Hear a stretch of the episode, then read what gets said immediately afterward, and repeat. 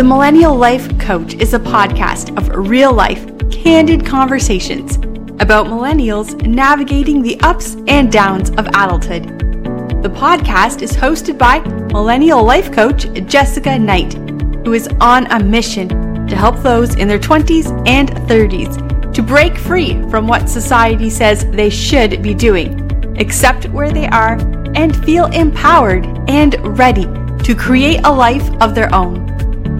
Today I want to talk about how not how everyone is not you.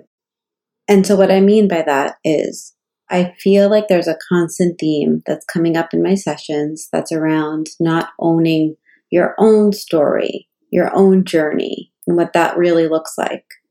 What I hear from a lot of people that are getting very intertwined with the story and the comparison of others is that it's like, well, she gets to do this, you know, or this person is so successful, or that person has done this.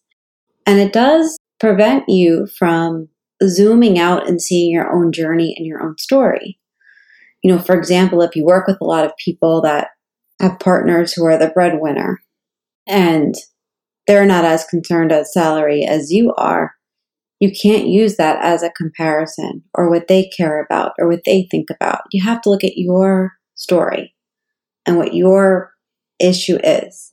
This feels pretty clear to me often because I'm a single mom. And so, because I'm a single mom, there are a lot of things that I can't do by choice, right? If I wanted to hire a babysitter and do all the things, I could do that.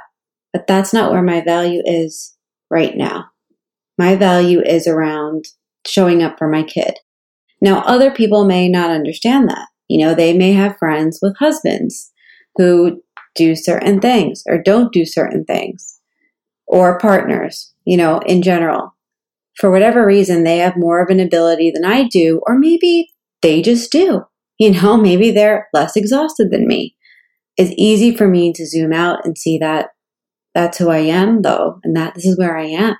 I don't know that I feel like others are able to zoom out and see me for me, but I know that the very least I, I am doing it for myself and not getting into the comparison right now. This comes up a lot in dating. You know, it's like she found it easy. He found it easy. Why is it so hard on my end?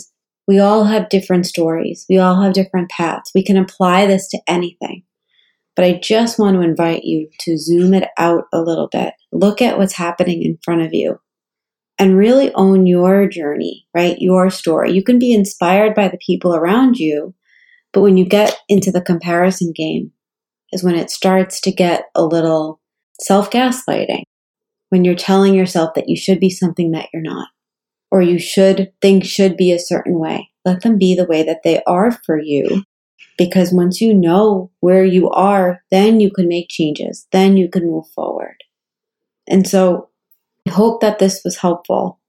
And if you have questions or if you have feedback or if you are confused, please feel free to email me at jessica at jessicaknightcoaching.com and follow me on Instagram at Jessica Knight Coaching.